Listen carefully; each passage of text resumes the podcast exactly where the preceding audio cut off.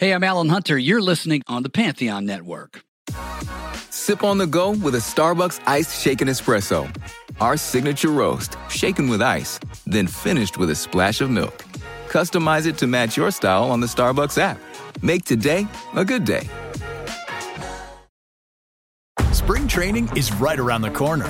So come for the games and have a ball in Arizona. With world class resorts, unbeatable dining and nightlife, amazing scenery, and endless outdoor adventure. Make your visit unforgettable. Plan your getaway at myspringtraining.com.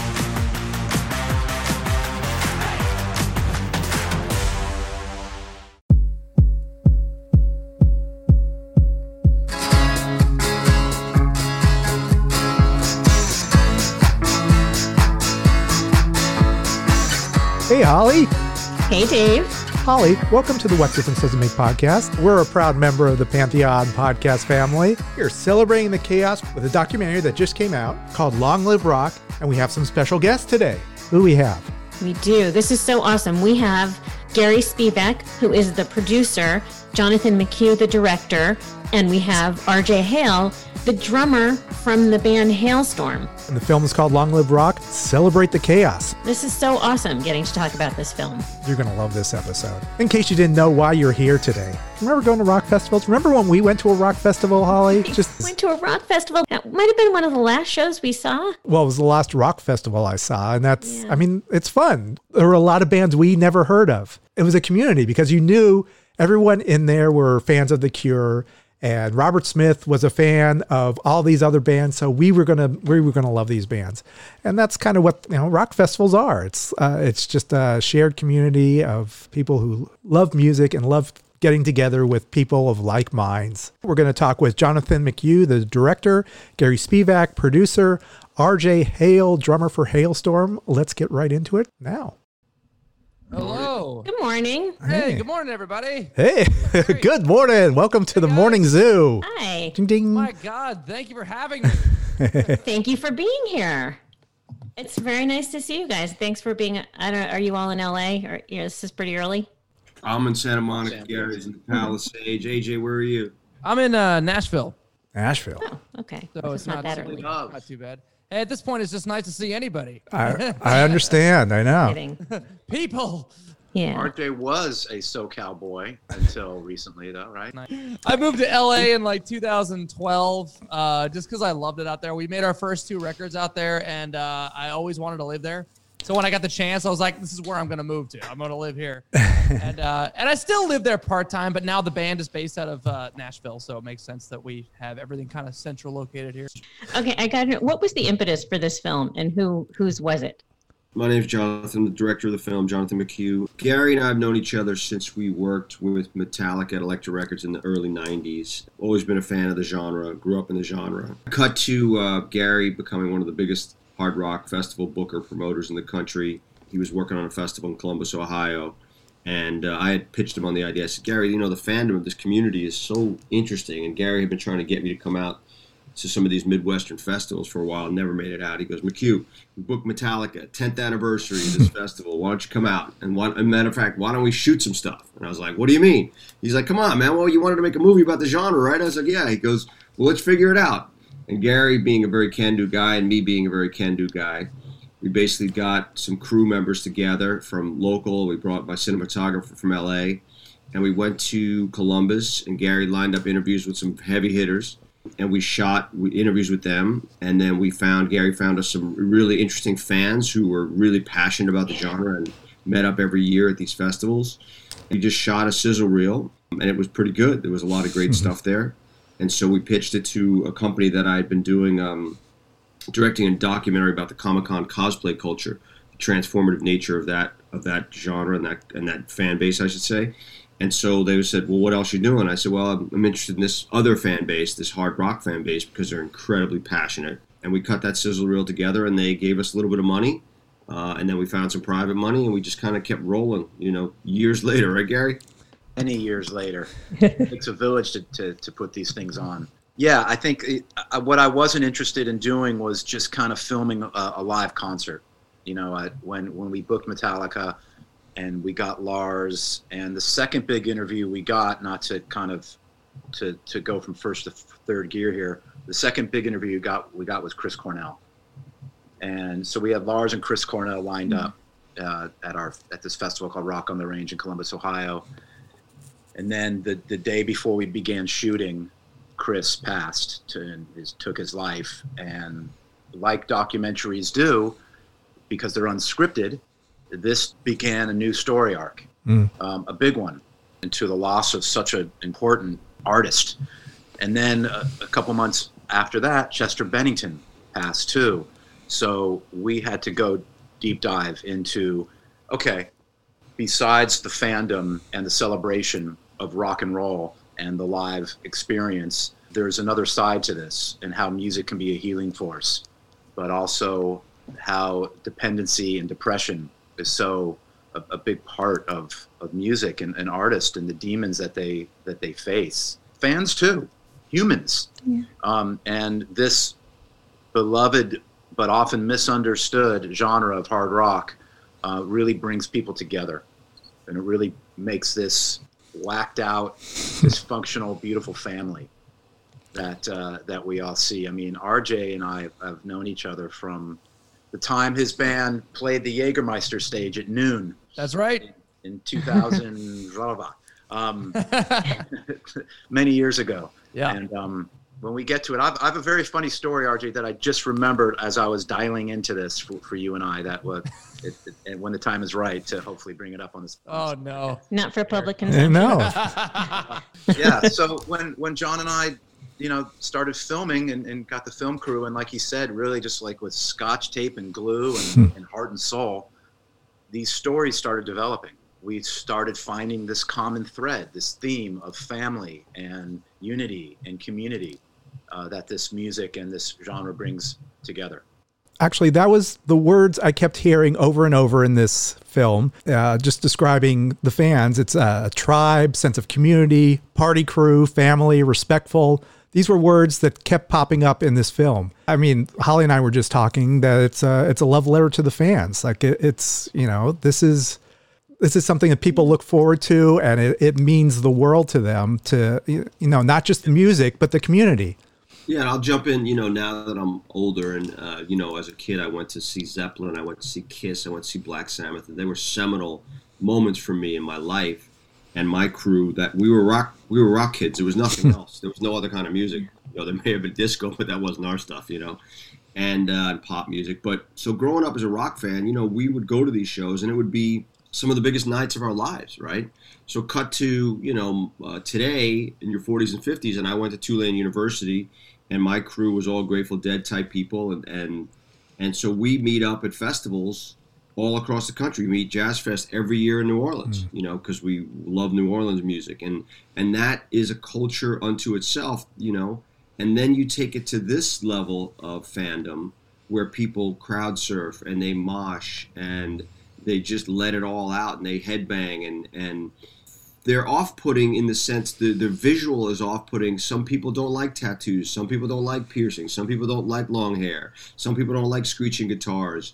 And so the the genre gets a bad name. But when you m- meet these people and hang with them, they're mm. just like normal fucking people like you and me. Mm-hmm. so it's it's the it's also another theme for me is you can't judge a book by its cover. Mm-hmm. And you know it, it's really a fascinating thing to get into all this music and to meet people like RJ and Lizzie and hear their stories coming from Red Lion, Pennsylvania, and they were both so great in the film that you know you just wanted to shoot more. So, for example, I asked Gary, "Hey, can we you know talk to McBill McGathy and like you know they're playing a show uh, with two other female rock bands. Like, why? Let me go up to the Warfield and shoot with them." And then and then Lizzie let me come to her record signing at Amoeba and, and you know interviewed AJ on the bus. And it's like you dive deep with these people, and and it's just it warms your heart that these people are out there every day on the bus playing for these fans and just doing their life is on the road making music playing music. And it's you know it's everything as a rock fan you want to be around. And as a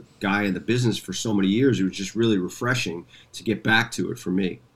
It's great. You did put a really nice face on the fan on that community because it does get a bad rap. But I mean, it, also uh, you commented about the Amoeba signing. That was what it was. Amoeba that was on camera with Lizzie Yeah, and you guys.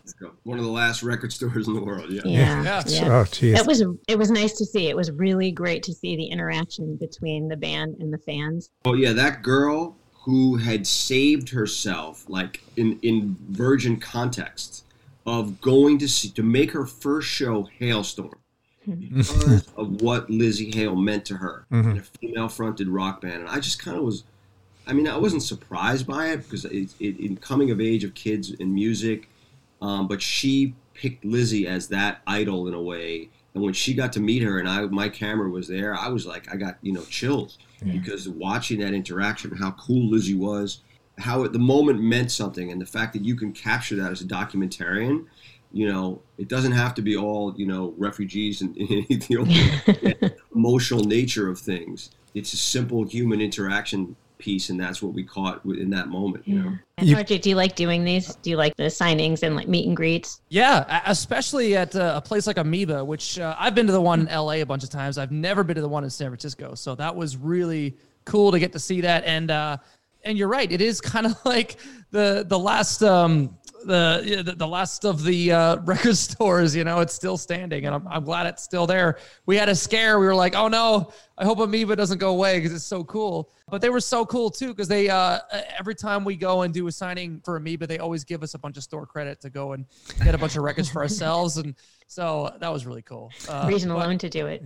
but yeah, I, I loved that show in San Francisco, particularly because I feel like we don't play a lot in California. And California is where a lot of great rock and roll music came from. So uh, it- it's cool to see that we were able to play in San Francisco and, and the show was able to sell so well. And you're right, it was a stacked female fronted rock band lineup. I feel like that's a I feel like that's a that's a pretty cool thing that that has changed about the the heavier music genres is seeing not only more female fronted or fe- or bands with females in them but also the the fans that come out. You're seeing a lot of uh, you know uh, a, lot, a lot more female rock fans out there which is great. When we started it was us flyleaf and evanescence. That was pretty much it. And now you got like stitched up heart new year's day diamante sick puppies with emma in this moment. And uh, so it's it's great to see that you're right. It's great to see more Dorothy. more more representation in in the genre.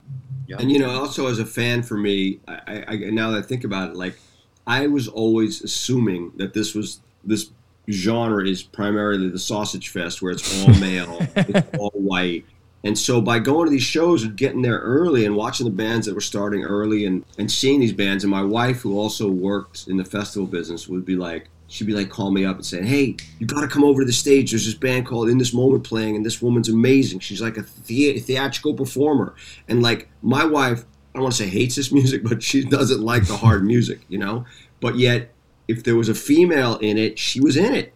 Yeah. And it's just interesting to see. So in the movie, when we start to get into it, and you meet, you know, Lizzie Hale, and you meet Maria, and you meet Dorothy, and you're like, and then all of a sudden you see, obviously you know Tom Morello, but AJ from Fire from the Gods, and Yes, I love that band. um, Thank you. and, and Jason and Steve from Fever Three Three Three, and that there's Yes. minorities represented in the genre, and it's like, oh, okay, so I can help tell the story that it's not just this; it's also this. Now it's mostly this, but the fact that Right. it's becoming more this is amazing. And so that was something for me as a fan of the genre and and my also misconceptions because I hadn't been part of it for so long. But Gary's living it every day. He's booking these bands. He's finding these new bands that are coming in and, and representing different cultures into the game. So that was kind of an awakening for me also, and I'm glad we got to show show some of that. Great point though, because you're right. Like bringing people who who look like them, or, or, having having artists that look like and represent like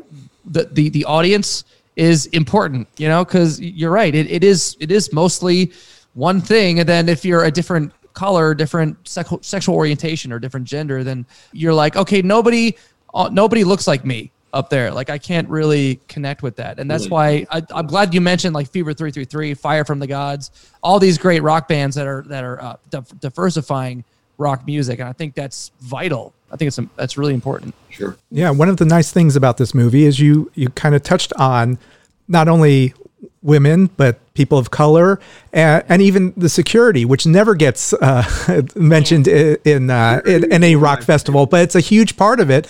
Yeah, Dave. So that was one of the interesting, Yeah. one of the most interesting things in the whole thing for me. Mhm. Like, get there, you're thinking bands, fans, right? And all of a sudden, you see how security has to work because the crowd surfing at these Midwestern festivals is like nothing you've ever seen. Right. And the fact that these guys have this almost ballet routine where one guy is held up by the other guy and the other guy catches and the other guy pushes the feet away so they don't get kicked in the head. Then he turns and he lets the other guy uh, hold the body and the body they put the body down and they go and do it. And as uh, i think it was noodles from offspring or one of the guys from offspring said you know it's kind of like this ride at disneyland. Like these are the guys that get you out of this intense ride after you've been crowd surfing from the back to the front just so you could get a thumbs up from the mm-hmm. rock star hopefully. And you've kind of risked your life doing it.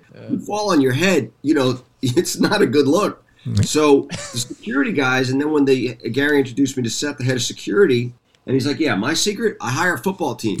Offensive line defensive line mm. of these football teams. Why? Because they all work together these college football teams in this local market and they all know each other and they have to back each other up and it's just like in, a, in, a, in a, any sort of sport, you have to be working as a team to win. So that thing was eye opening for me, and I was like, I want to make this a segment. I had no idea how, um, but we just got great people, and they were and they were wonderful to uh, to talk to.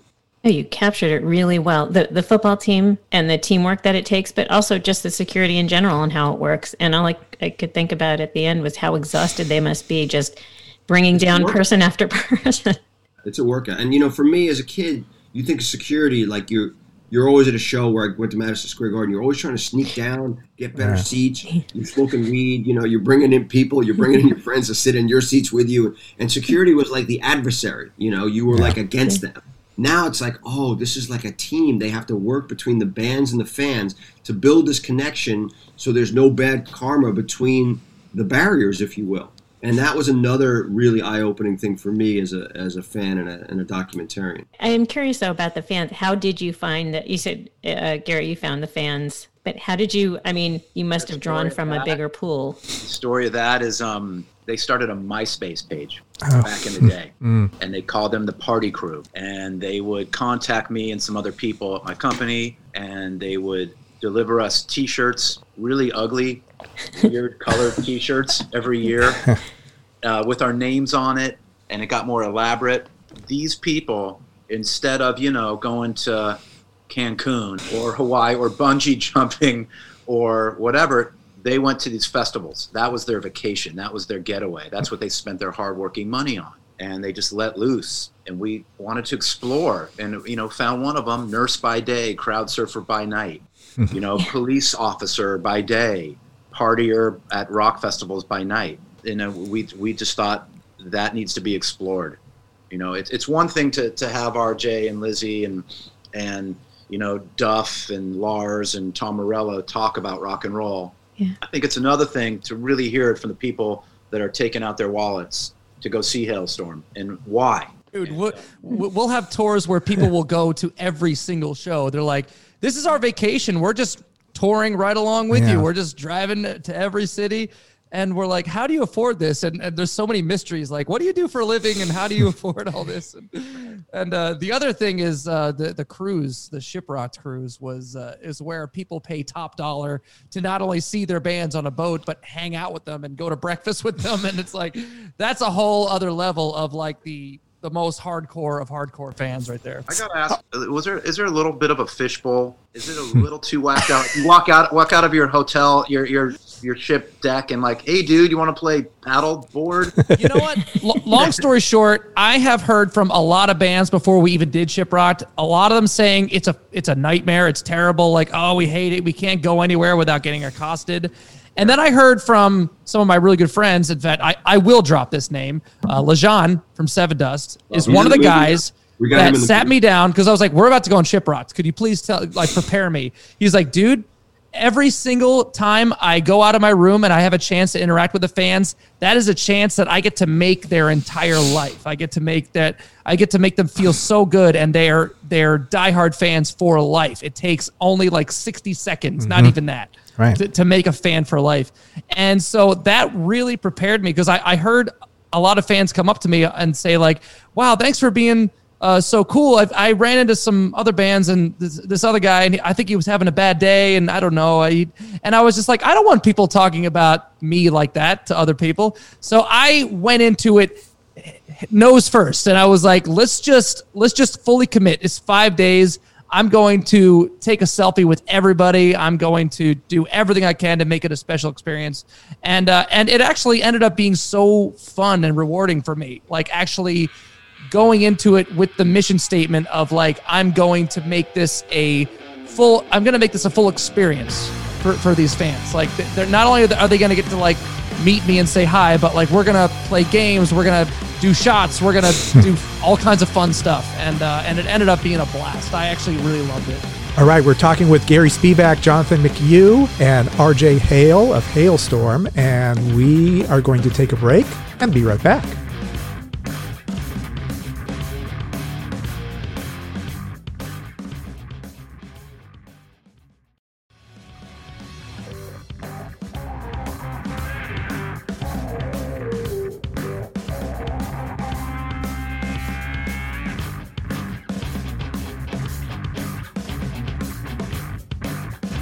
Welcome back to the What Difference Does It Make podcast and our chat about the new documentary, Long Live Rock Celebrate the Chaos.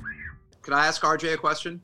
Yes, please. Please, it's an open forum here. Does Halestorm, do you prepare yourself differently when you play in front of 1,500 people or 40,000 people? Or is it like same show?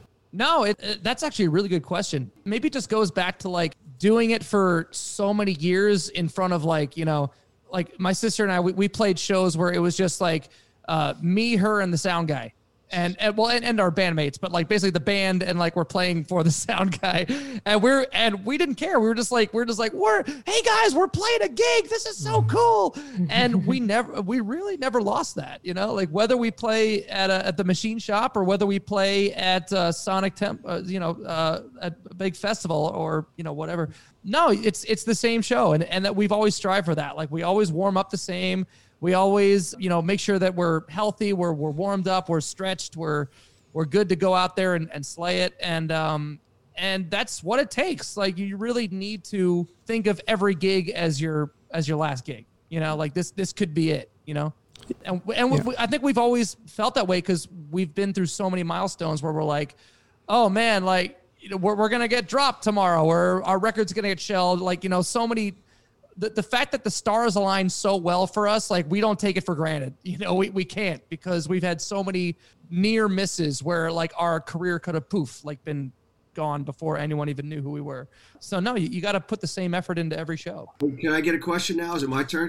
Always. Please. Um, Thank you for raising your hand. We have not spoke since you did the cover of the Who classic "Long Live Rock." That's right. There was a drummer on that on that original record named Keith Moon. So Oh, that guy. I want to talk to you about making that record, how it felt for you. Were you a fan of that song? And oh, by the way, you killed it. Thank you very much.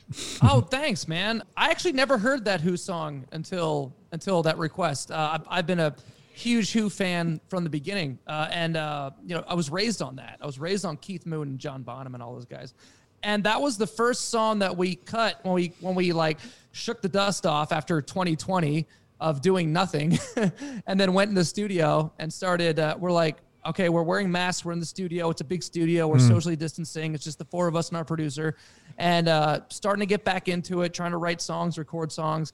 And we were like, let's, uh, you know what? Let's ease back into this. Let's start with this cover. And uh, and and basically, after not playing for several months and going in the studio and just channeling my inner Keith Moon, like it was it was really fun, and uh, and it was a really great way to kind of kick off our our return to the studio to to write and track songs and stuff.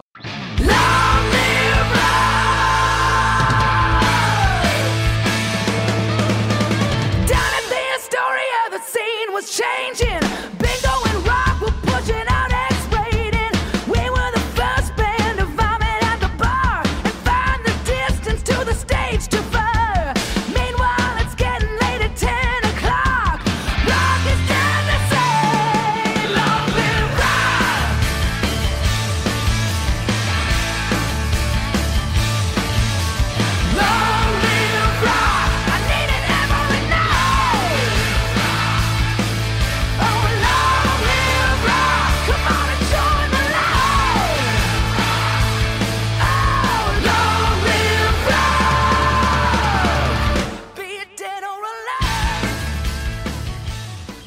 Great job. Was- Thank you. Thank you for doing that. Amazing. I appreciate that, man. It was a lot of fun. Uh, a- any Debuted- chance to be able to play it Keith Moon? today uh, through Loudwire magazine. The song is now out through Loudwire magazine. So if you want to, Oh, I was nice. gonna say when will we get to hear it? yeah, right. It's Uh, a ripper. It's a total. If you guys turn this in this iconic song into this 2021 modern rock banger. Thanks, man. Oh, Ooh. very cool. You know, I will tell you, and for those who don't know, he is a badass motherfucking drummer. He is vicious. He and Oh, I'm a come on. And I've and I've said, Real funny. and, and- okay, uh, that's the third thing I was going to talk to. Is this you the morning zoo? What are you doing here, RJ? What's going on? I, I bring my own sound effects. Sorry. Yeah. he does stand-up comedy, everybody. we got to get to that in a minute. Um, but I have told, I've personally told Dave Grohl and Taylor Hawkins, like, have you watched or seen R.J. Hale of Halestorm? Please go see him Mm. because I know Dave Grohl will be like, dude, fucking sickest drummer around, because he's fantastic. He is. Wow. Tommy Lee meets Keith Moon. I I am very busy at, at festivals, and I make a point of seeing Halestorm every time, and I'm side of stage just watching him. Like I have iPhone footage of just him. Like, I'm, Oh, I'm such a nerd. Gary. So no, it was fun at the Warfield show, standing on stage. You know where it was intimate. You you couldn't really get close on the on the big festivals, but watching him on the um, on the Warfield stage was really impressive to just be be up close to that shit. So, props Thanks, to you, young fella.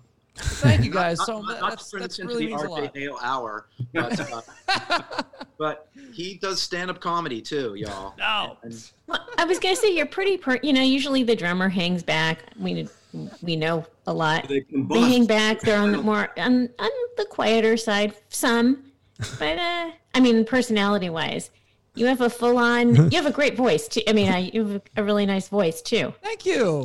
so do you. So thank you. So where can we see you do stand up?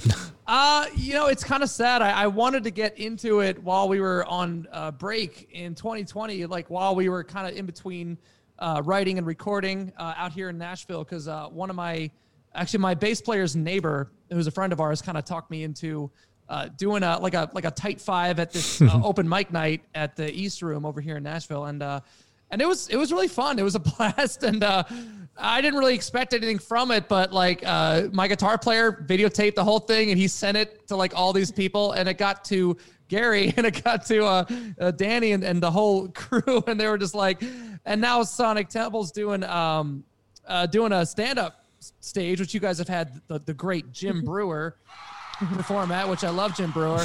and uh, and we were just talking after our show there, after when we played uh, uh, on the, the same night as System of a Down, and they were like, you know, next year we should do a you should get up and do a stand up set. I was like, I will definitely do a stand up set next time that we're booked for this festival. you, you have my word. I will I'll get up and do it. and he does. I think after doing bad jokes, he will do like you will do your rim shot. I do my own rim shots. Nice. the the more groan worthy, the better. Can I go back, RJ, to when you were a kid? I mean, you're you grew up. We mentioned uh, Red Lion, Pennsylvania. I, I looked it up. Population sixty three hundred. What? Yep. Where did you go to shows? Where did you go record shopping? What radio station did you listen to? What was? I mean, it's a small town, so you probably, uh, you know, you had a, probably a small crew of friends, and Well, when when we were like really young kids, uh, our parents took us to a lot of festivals. They would like we would travel to go see like some some of the festivals, you know, festival shows and stuff like that. We saw a lot of cool bands. where? what's where was the big city? Oh gosh, I mean, not a lot of cities. There was like a festival that like that set up at like a farm somewhere in like central PA. Yeah. I think north central PA, and it was maybe like an hour drive or something. And we'd go there, we'd go camping, and it was like a five day festival or something like that. You know, uh, we, which is like when we go to uh, to do to play festivals and we see people camping in tents and stuff. We're like, oh, memories. uh, but in in when we started gigging and playing shows, a lot of times we would. Uh, uh, we would just love to go see the other local bands in the community, like because you're right, th- like the the nearest city to us was probably Philadelphia, which is like two hours, and Baltimore was like maybe like an hour and a half. Um, New York was like four hours away, so we didn't really get a chance to to go out to see shows that we weren't already performing, that we weren't already playing at because we were doing a lot of shows. But uh, we really liked the whole local community in Central PA, and I think that um, I think the fact that we started in kind of a small pond really wasn't a lot of other things going on there. It kind of made it easy for us to build up a following, and that I think was a help, was a huge help with us getting noticed. Where'd you guys play? What? I Uh, would play bars and uh, you know, you know, stuff like that, like dive bars and stuff like that. And then, uh, and then uh, we worked. We were working with this producer, and we started showcasing in New York. And uh, we were like, well, we we don't have an audience in New York, so what we would do is we would just like rent a van and take a whole bunch of our fan friends that we had in Pennsylvania and just drive them up to New York, so we'd have like a little bit of a crowd, Smart. and uh, and it really helped. You know, it really helped, and uh, people started seeing the numbers that we were raking in in Pennsylvania. Like, oh wow, these guys are playing just this bar, but they're packing out these bars in Central PA. Like, you know, it, it really helped us kind of get noticed. was this like uh, you started out in is the mid '90s or early early aughts? What's uh, '97 was when we started. I was like yeah, 10 so years old. Yeah. so it really wasn't social media. What what were? Nope. How did you? What was your promotion secret? What? Uh, how'd you get the word Uh, out besides friends? We'd go to Staples or Office Max and make a, and print up a bunch of really cheap flyers, and we would go to gas stations and grocery stores and like and put them there. And sometimes we would just secretly like stick them like in the bathroom, like when, when no one was looking, and hope that enough people see it before the the staff like take it down. and like it was a lot. Yeah, you're right. It, it was a totally different world now. And nowadays, newer bands have uh, at their fingertips, like this online way to self promote, and it's it's actually really great. It, it's bringing a lot of independence and power to independent artists. I think the disadvantage is that there's so much more competition now because there's so much more traffic. You know, it's kind of the equivalent of like putting a flyer up on a billboard with like you know a hundred other flyers. Like, how is yours going to stand out? And we would try to make them colorful and you know try to think of ways. So um, th- there's more opportunities, but also I think the same the same principle hasn't changed Yeah. where like uh, well basically you know like like what um, don henley said in that eagles documentary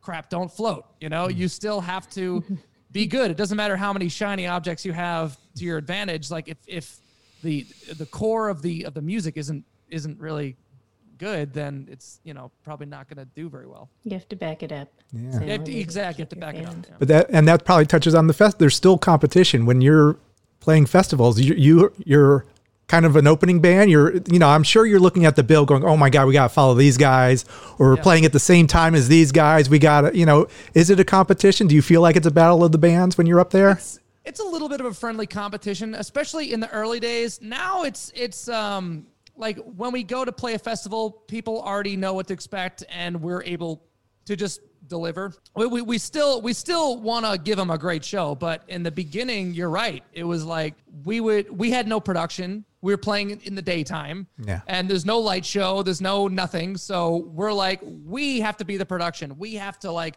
exert we have to be we have to make the first move as far as exerting energy the, the crowd is not going to respond unless we start it you know and that's always kind of been our that's always been our our uh, mission objective every time we go on stage and it, that really hasn't changed at all but uh but especially in the beginning that you're right like other bands that would play we'd be like oh man we, we really got to up our game you know we, we always felt that way like we can't just phone it in like we got to up our game and and that's kind of stuck with us That's kind of the cool thing about festivals, though. Even when you're, you know, when you're an, an opener, uh, you have you already have a fan base there that wants to like you. When you go to a festival, you want to like everybody you're going to see, you know, all the bands you're going to see, and maybe get exposed to something new. It, it's it's tough though. Like when you're when you're the first band on the bill and it's like 11 a.m. and and people are just starting to walk in. Like we've played the plenty of those festivals, uh, a lot of especially, and we we relived it several years later when we started doing Europe festivals.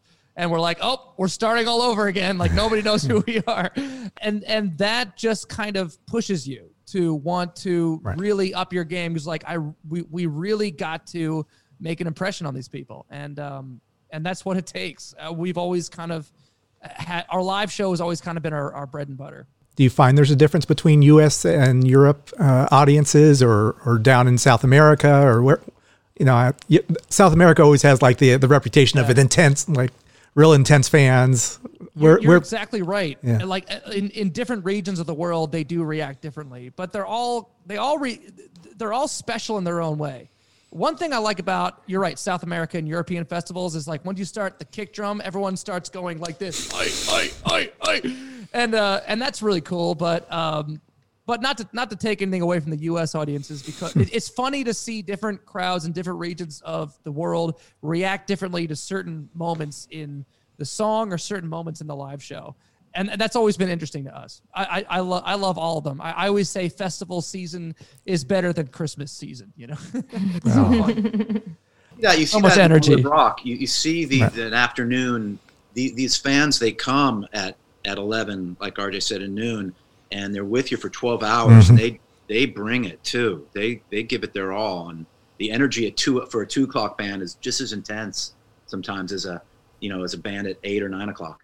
I got to say, as a fan of this documentary, um, I really love the fact that you guys pointed that out, and you really took it from the perspective of the fan because that's literally why we why we wrote the song "Freak Like Me" because uh, these people are literally freaks to be sleeping in the mud and for like four days straight, and then going out, standing on the barricade to see their favorite band for like 10 hours without any food, without any, and I'm just like, these people are superhuman. And I think that has something to do with the fact that we have this natural uh, type of tribalism.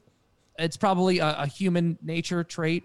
Uh, but this is a way that tribalism is actually a good thing. It's it actually results in a positive thing. These people find their sense of community, their sense of home, but it's it's in a positive, uplifting uh, type of way. And I think if you're going to get latched on to anything, uh, getting latched on to a, a, a type of, of music or a type of or uh, you know going out to see live shows, I think there's I think that's a really good thing.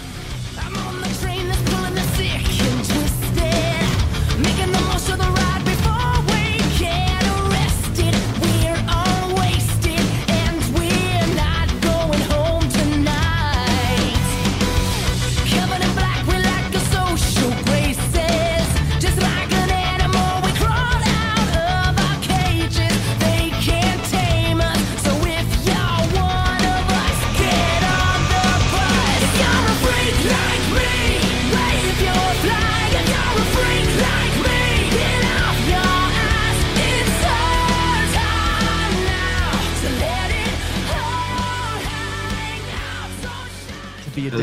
you know, we talk about the uh, Kevin, the psychologist in the movie, the adolescent, uh, the um, Yeah. teen psychologist, talks about the study that was done in Australia. Um, basically, how this music can basically bind people together, and you know, kids who used to get bullied, um, once they find their tribe, literally is the term used, they are now the bullies are now afraid of them, and it empowers these kids. And maybe they put on a Metallica T-shirt, or maybe they get a piercing, and maybe they let their hair grow but it's all part of being on that team. If that team's looking like that, then you're probably going to want to look like that. And it's kind of an interesting psychological deep uh, dive into you know why this is like that. And, and I think Jerry Cantrell Cantrell gets has a great quote about the tribalism, uh, the tribal nature of it, and Dr. Drew also covers it in the film. And I think that you know it's it's that's what the movie is. And then back to the fans for a second. You know, Gary got us the party crew, and then we'd go back and we'd see this footage, and I was like, wait is that a woman crowd surfing on top of her husband or a guy? And I was like, how do I get to know these people? And I call up Scott, who was the correction officer from the party crew. I was like, oh, he's like, yeah, that's uh, Michelle. She's from New Orleans. I'll, I'll connect you with her. And I'm like, okay, great. And then there's, oh, wait, who's that one legged girl in the wheelchair? And he's like, oh, she was the that's star of the film. Abby. Abby, Abby, right? Abby's the star of the film, and I'm like, get me Abby. So I go to Abby's trailer, Gallatin, Tennessee, and it's one of the greatest moments, interviews of my life. You know, to be able to sit down with someone like this, and she tells me, yeah, you know, I lost my fiance in a motorcycle crash where I lost my leg, and then once I got better, I went to the tattoo shop, and there was this Harley out front. And then this guy, whose Harley it was, we fell in love, and now we're together, and we have another kid. I'm like, Uh-huh. wow, I can't, I couldn't write this stuff if I was writing the Right. script. So real, much why why is reality TV so big? Because some of it is so captivating and real Right.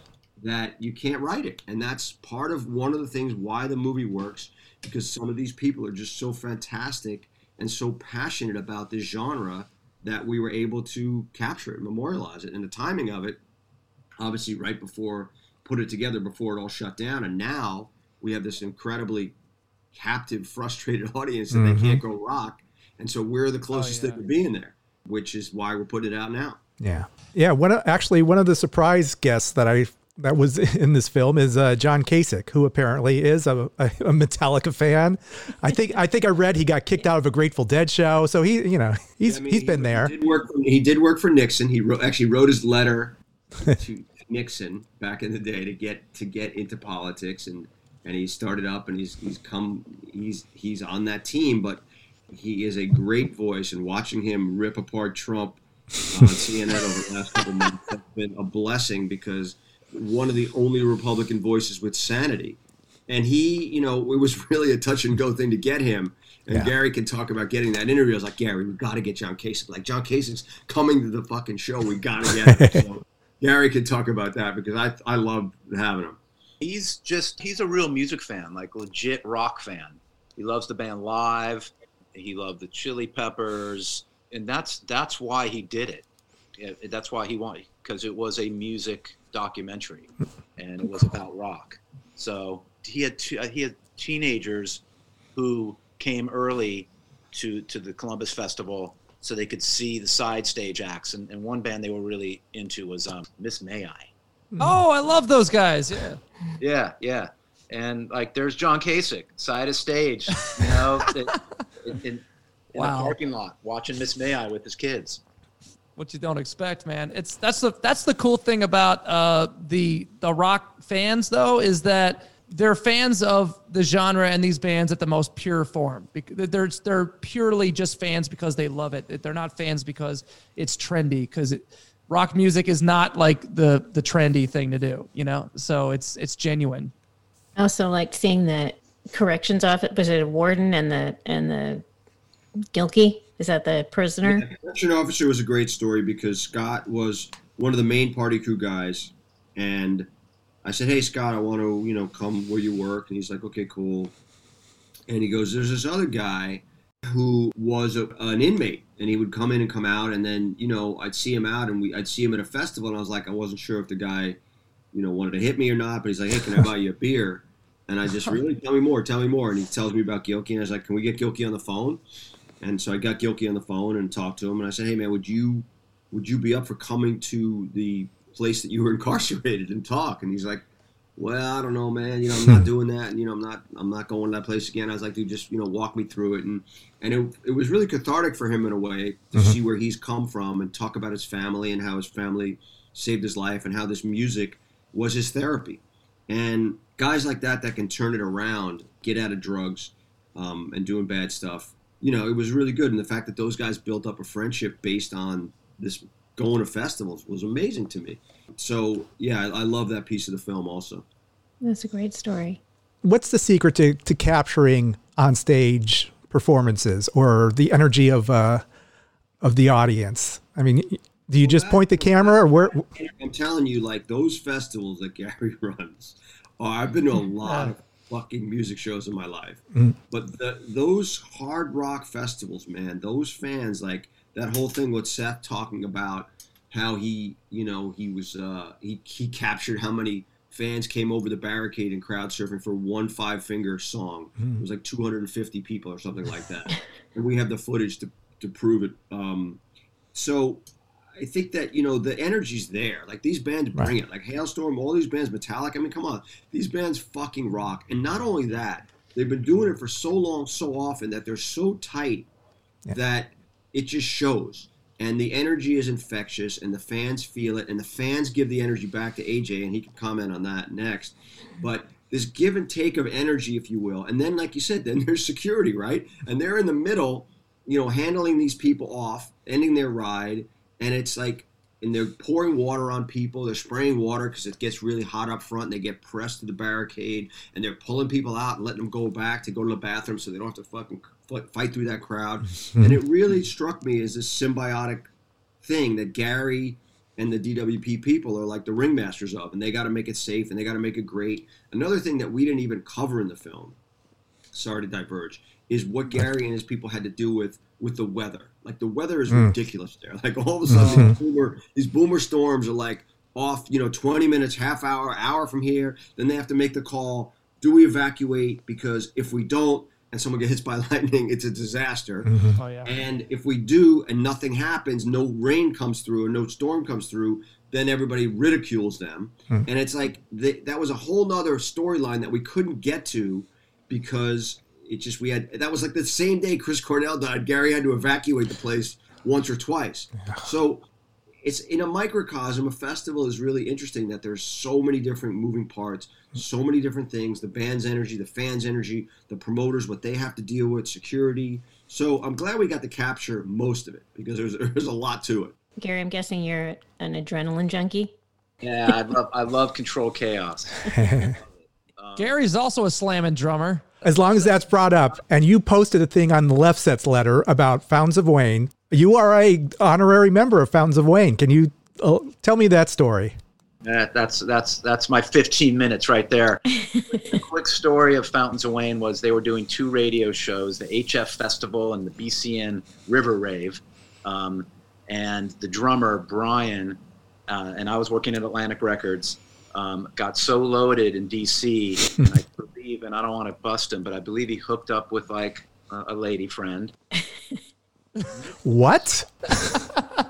I go. To, uh, I bring the PD of WBCN Oedipus, a Hall of Fame program director, to the Fountains of Wayne bus to meet, so the band can meet Oedipus like a half hour before they're supposed to go on, and I, I bring them up. Hey guys, this is Oedipus from BCN, and thanks so much for uh, being part of River Rave.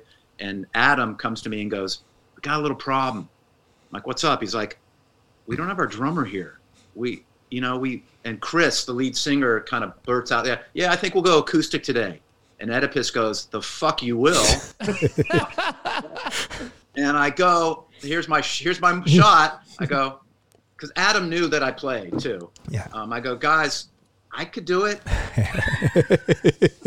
That's a total Keith Moon moment right, Right, there. He's you're like, I can play a lot better than him. Give me a shot. Mountain Wayne's like pocket four four, and I know the songs because I adore the band. Yeah. And I and I and I, I could do this. It's just ah, you know, just keep keep the serve the song, right, RJ? Um, yeah. So Chris was like, he and he Chris said in front of Oedipus is like the record guy playing drums because they're kind of indie darlings, you know. Like, That's not cool, man. And Oedipus goes, guys, figure it out. Mm-hmm. And he walked off.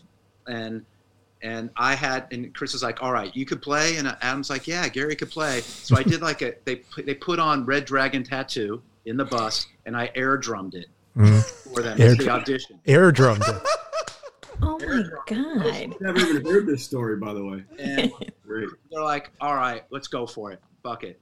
So I get up on stage with them, and I, you know, this they had a written out set list back in the day, you know, like, like with with black sharpie, and it's right there, and I I know every song, and I'm rocking. And it's like five thousand people um, side stage. And people are like jumping and moshing. I'm like, God, you know, the drummer's doing that. You know, Mhm. when, when it's moshing, that's the drummer's right. um, so I think it was during like Sink to the Bottom or something.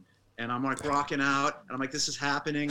And Adam, bass player, you know, does the move like that, that drummer acknowledgement move. Our- Yeah, yeah.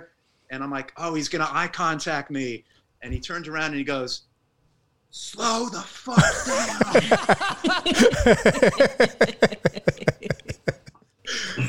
Oh, you were raking it, huh?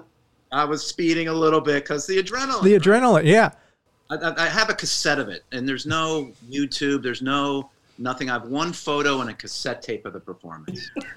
That is such an amazing story, though. I hope that one goes in your book. It will. That's one for the book. But you know, if it's not posted on social media, then did it really happen? That happened, right? But you're exactly right. That's the, the energy that we get at those festivals, especially when we do those those uh, festivals that Gary puts on. Uh, the energy is incredible, and the tempo can go straight through the roof. And we don't play to a click, or, or we don't have any tracks or anything. Like we're we're as raw as it gets. So it's a lot of pressure on me to keep the tempo together. I'm sure that you, every drummer, understands that. Yeah. Yeah, thanks, thanks for letting me share that. of course. Such an amazing great story. Yeah. What a cool story, man. You could retire now and, you know, you'll have that.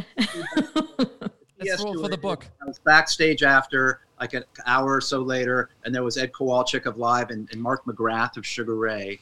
and I knew them both. And this reporter comes up to to us and like it's kind of staring at me and i step aside like oh she wants to inter- you know she's like did you play drums with fountains of wayne I'm like yeah she's like can i interview you Like, oh man this is really embarrassing Rockstar. well, welcome to the Rockstar. Um, line, Gary. Star for a day, man. It's fucking fantastic. Yeah, it's like a living I the gotta- dream. I really want to hear this tape. That's that's Right.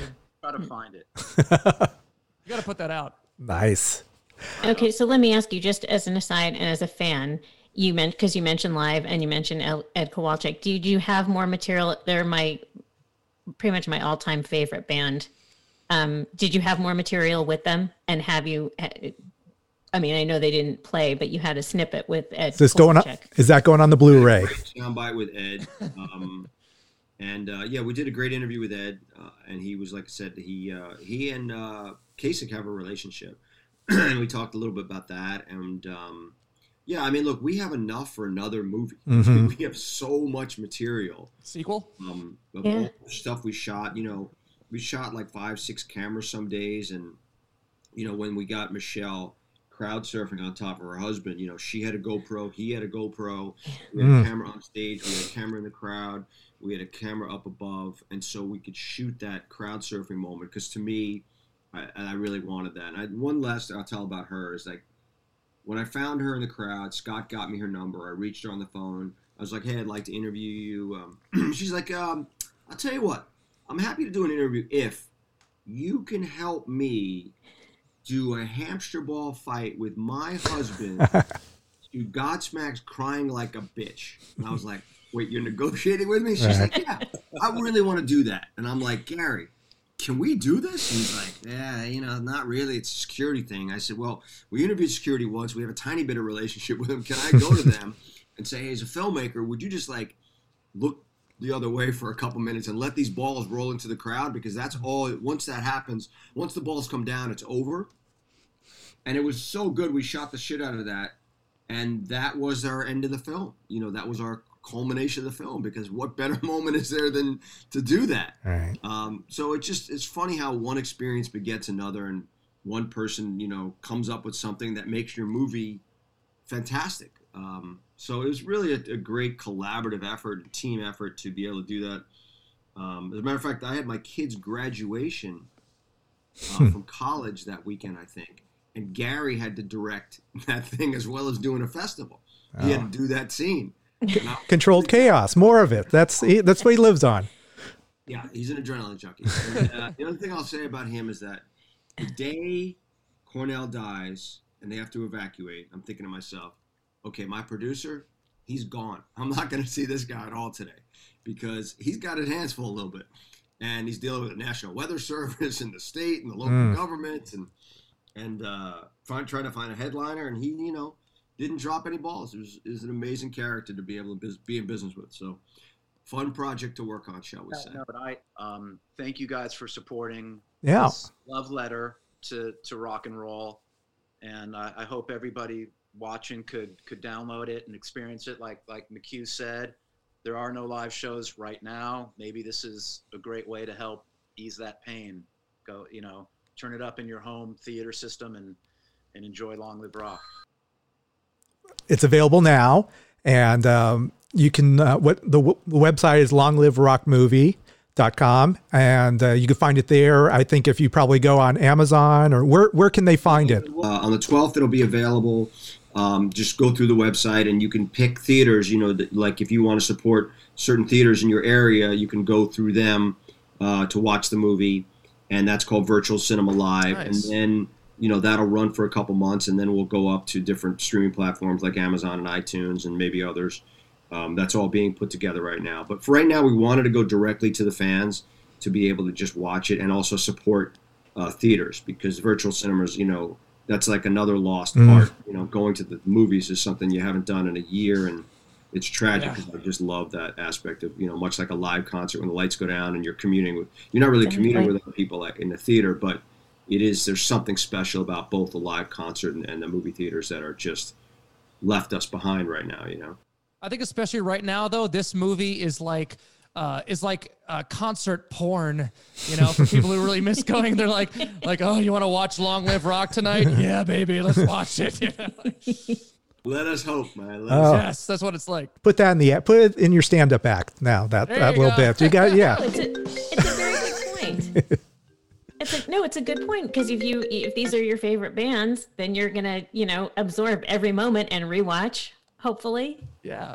I mean, when you look at the list, and I had to send a list out to somebody the other day, and I was like, wow, we got 50 of the top rock stars in this genre interviewed in this film.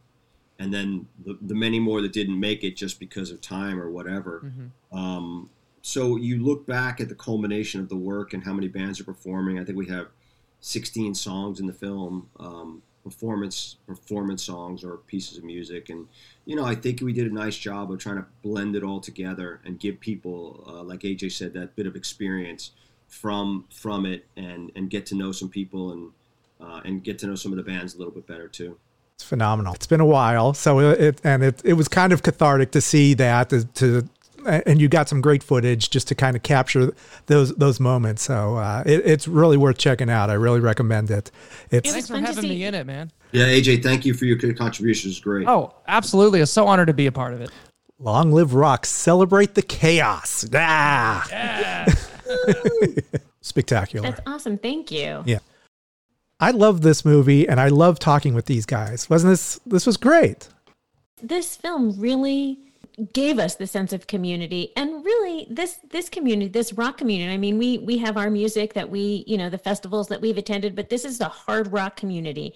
And it is really you got the sense of community from watching the film. They did some great interviews talked to some of the fans in depth and other other associated people. And i just i hope our listeners will go see this film because it's it was really fun. It was a lot of fun to, to watch and it gave you uh, a great inside knowledge and better understanding of these people who follow you know follow these bands and the festivals Yeah, it's worth checking out. Uh, again, go to longliverockmovie.com to uh, find out all the details on where you can see this movie right now.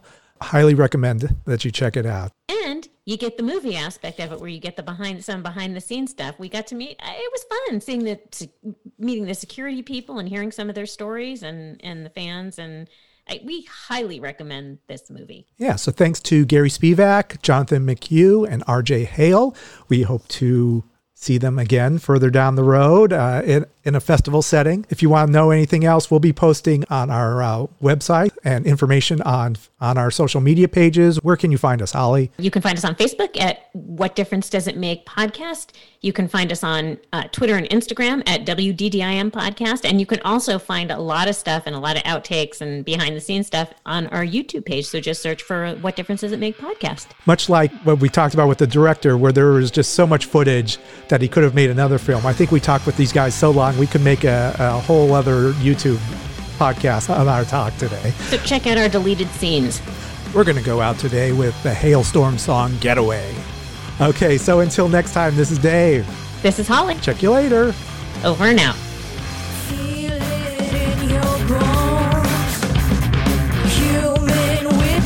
soul